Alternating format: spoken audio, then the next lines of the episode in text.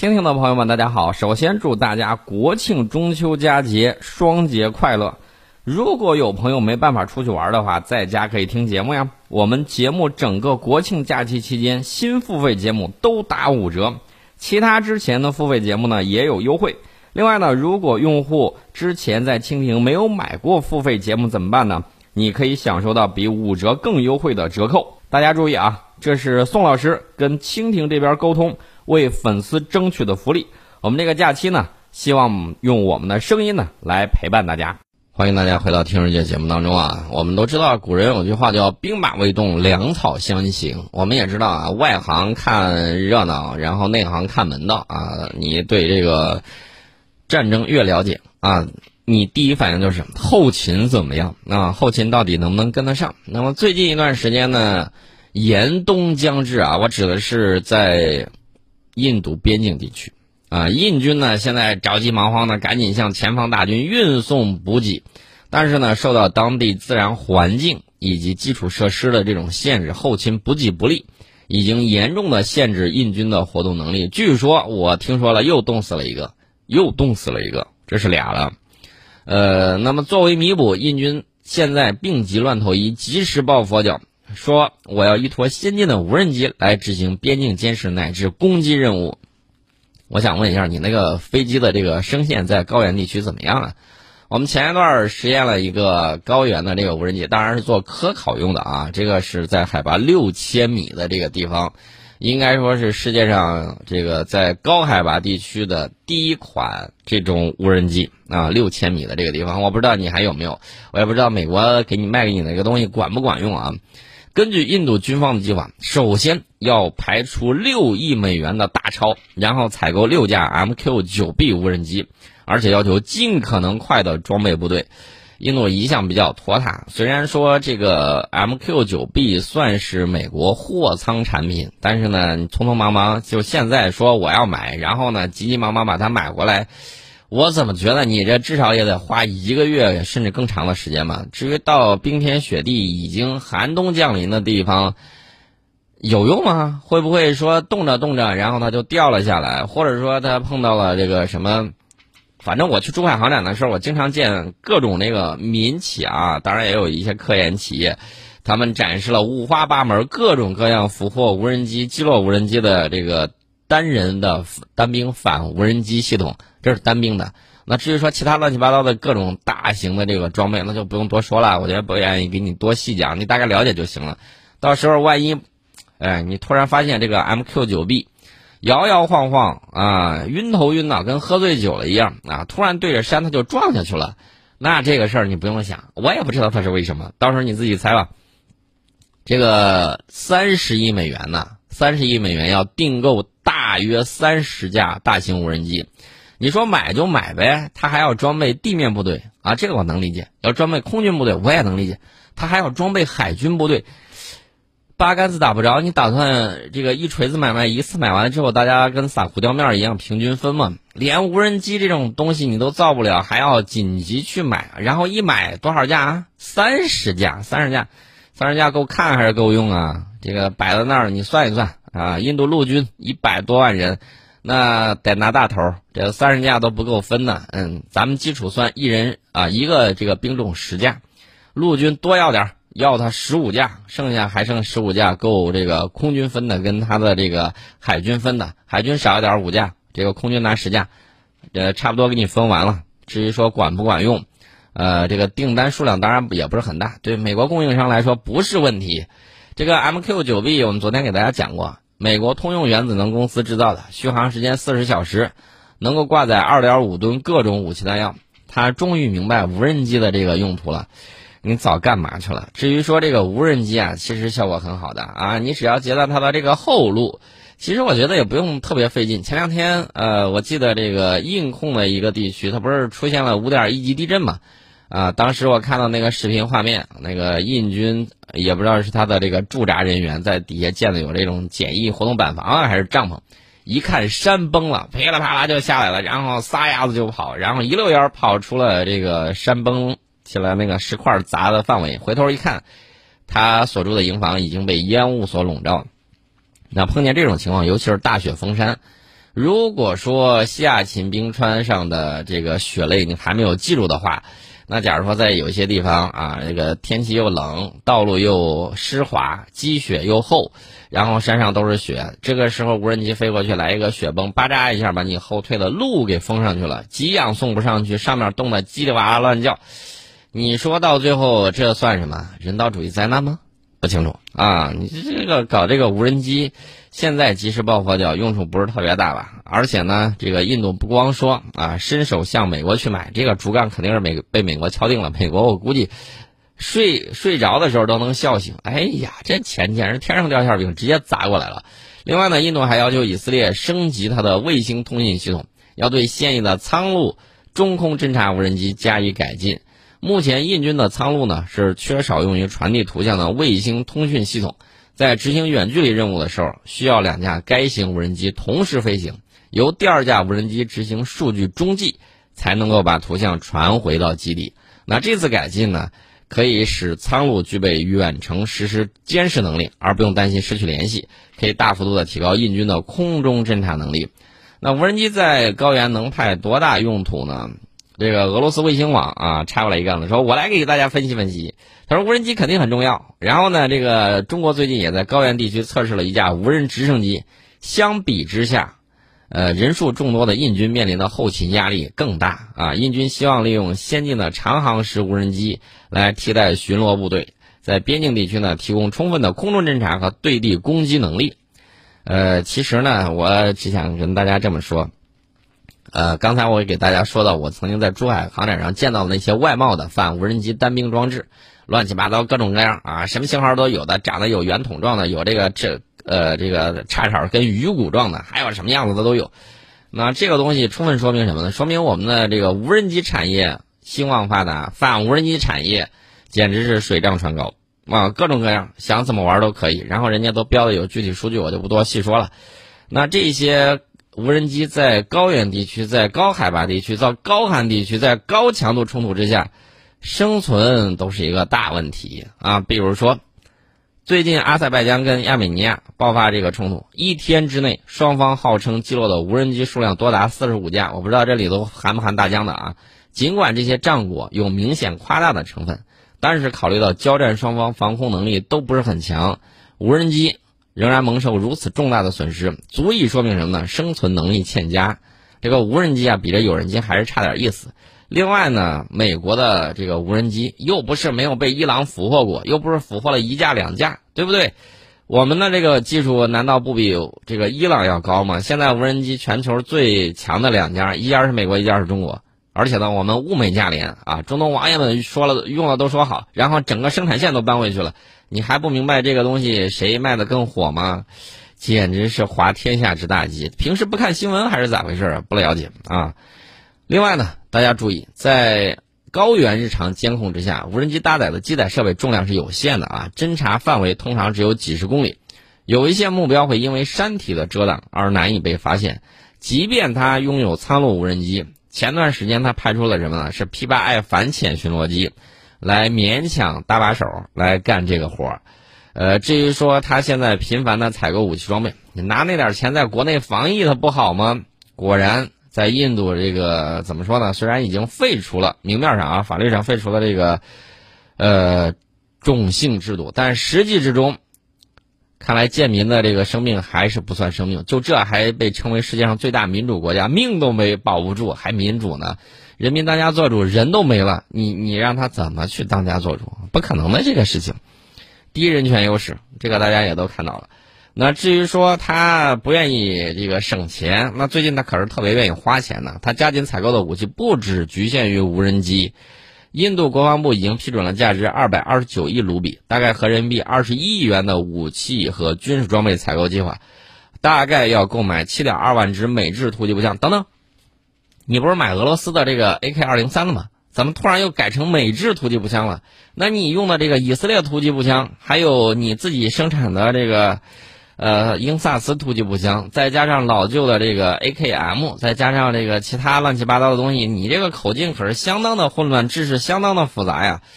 到时候千万不要带错了装备啊！拿着这个美制突击步枪，带上了啊，他会后勤有可能会搞错的，太乱了。万一搞错了之后拿到了什么？拿到了这个俄制的子弹，你说口径都不统一，怎么玩这个事情呢？不清楚啊，我也不清楚。呃，你愿意花钱你就买吧。除此之外，那还买什么呢？还买一些乱七八糟的东西，什么加紧采购国产的布拉莫斯超音速巡航导弹呢、无畏亚音速巡航导弹呢，还有这个阿卡什防空导弹。我这个无畏倒起了名字很有意思，跟这个英国当年的无畏级啊比较像。但是我对你这个东西无所谓啊，为什么呢？因为这个东西，咱说句实在话，啊，有病乱投医不是什么好事儿。至于说这个武器系统存在着兼容的问题，那就不是我考虑的了。你这个来源太混乱了，你买的时候有没有考虑过武器兼容性的这个问题？现在不是说你拿着这个突击步枪、拿着轻武器就能够搞定这个事情了。呃，数字化部队建设，我知道你是在搞，但是你比着美军二点零的数字化部队差多远？你心里没点点数吗？而且呢，我们有句话啊，兔子一直喜欢摸着鹰将屁股过河，现在把鹰将的屁股上的毛都快给薅秃噜完了，这个大家也都知道。呃，这个数字化部队到底建设水平怎么样啊？我觉得世界第一跟第二更有发言权。那至于世界，他他自诩世界第三。我倒想起来，我们有一个说法啊，三杀，呃，可能他最近谦虚了一点，把俄罗斯排在他前面了。不对，他把我们还是排在后面，他还是世界第三。那至于这个，我们有一个绰号叫三杀啊，这个不止一个国家号称自己是世界第三，结果被一板砖拍倒。武功再高也怕菜刀，衣服再好一砖拍倒啊！这个我们就不多讲了啊，这个事情还是很有意思的。至于说到他这种不靠谱的这种买买买啊，让世界各大军火商简直笑开了花啊！这个简直是天上掉馅饼，居然真的能够掉到怀里面去。至于说到这个购买战斗机啊，听说他跟达索公司又吵了起来，原因是什么呢？跟技术转让有关。达索公司当时黑不提白不提，意思就是技术转让，你做梦了吧？然后印度呢，觉得我给你签的这个合同就是带技术转让，你敢不给我？你居然真不给我？然后呢，双方就开始你来我往。那至于后续还要买不买，五架阵风嘚瑟的上天，那你要有拥有五架 F 三十五，那你们还不如把这个笑的这个鼻涕冒泡了。至于能不能做得到啊，这个事儿我觉得再等等看吧。啊，我不是特别看好。瑞士最近倒是公投要购买新战斗机，呃，买战斗机啊，全民公投。以微弱优势同意采购，那么这个当天的投票率呢很有意思，达到了近百分之六十。支持这个采购计划的选民仅占百分之五十点一。他计划买什么呢？他现有的是 F 五 E F 啊，这个还有超级大黄蜂啊，不是 F A 十八大黄蜂。公投之后，他打算选购什么呢？选购，反正就是在这几个里头挑吧。欧洲的台风，法国的阵风，美国波音的 F A 十八 E F 超级大黄蜂。还有洛克希德马丁公司的 F 三十五 A，我个人建议不差钱的话买 F 三十五 A。如果想用着这个简单的话，可以考虑超级大黄蜂。为什么呢？跟着就走了。欢迎大家回到听世界节目当中，我们接下来呢要给大家接着聊啊，这个要聊什么呢？我们中国最大吨、最大的万吨级海巡船九月二十九号的时候在广州成功出坞。但是呢，我看到了这个照片啊，这个照片我看了一下之后，我觉得，哎呀，这个拍摄的真是一个鬼才啊！万吨级海事巡逻船拍出来之后，比小舢板稍微大那么一点点，呃，当然了，总比这个把万吨大驱拍成巡啊导弹这个巡逻艇效果还是要好一些的。这个海巡零九海事巡逻船呢，是中国船舶集团所属的七零幺研究所设计的。船舶总长呢一百六十五米，设计排水量呢高达一百呃一万零七百吨，一万零七百吨，这是目前中国国内最大的海上执法公务船。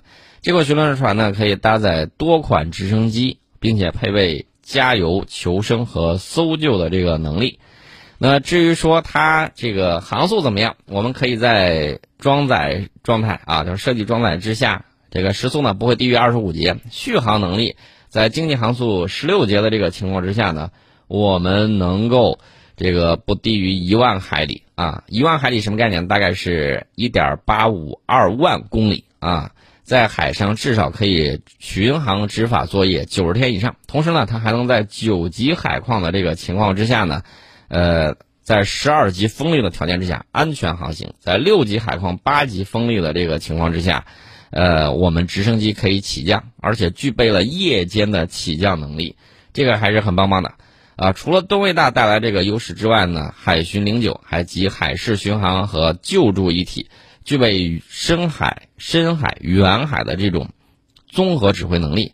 这个巡逻船呢，建有海上数据中心啊、编队自组网、数字集群等多种通信手段，包括北斗在内的多套卫星系统呢，都可以这个应用，而且呢，有非常强的这种动态感知能力以及监测预警能力。还有信息的收集处理以及传输、综合指挥、海事监管等能力，而且呢，大家要注意，它的这个机舱监控系统是智能化的，可以实时监测主推进系统、发电机组设备的使用状态。这也是目前中国海事首艘取得这个智能机舱，呃符号的这个公务船。这个船上呢，安装有多种的通信手段，近岸、近海、远海全覆盖啊，而且呢，有先进的执法工作艇。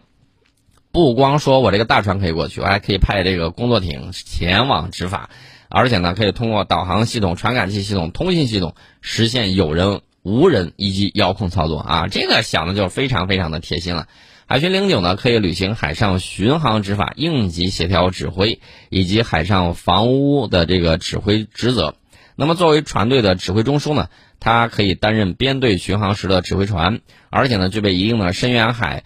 呃，进行搜救啊，主要是碰到这个船员遇难的时候啊，或者什么之类的，它可以进行这个搜寻救助，而且呢，可以储备大量的应急物资，也可以提供相应的这个能力。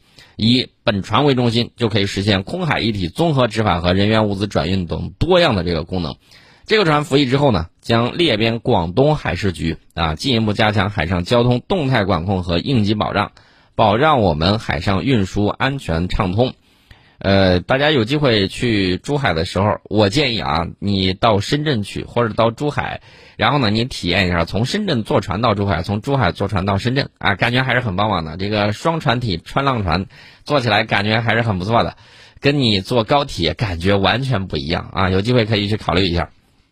目前中国现役的最大海巡船是隶属海呃上海海事局的海巡零幺。这个海巡零幺设计排水量呢是五千四百一十八吨，目前世界上吨位最大的海上执法船是中国的海警三九零幺，啊，满载排水量是一点二万吨。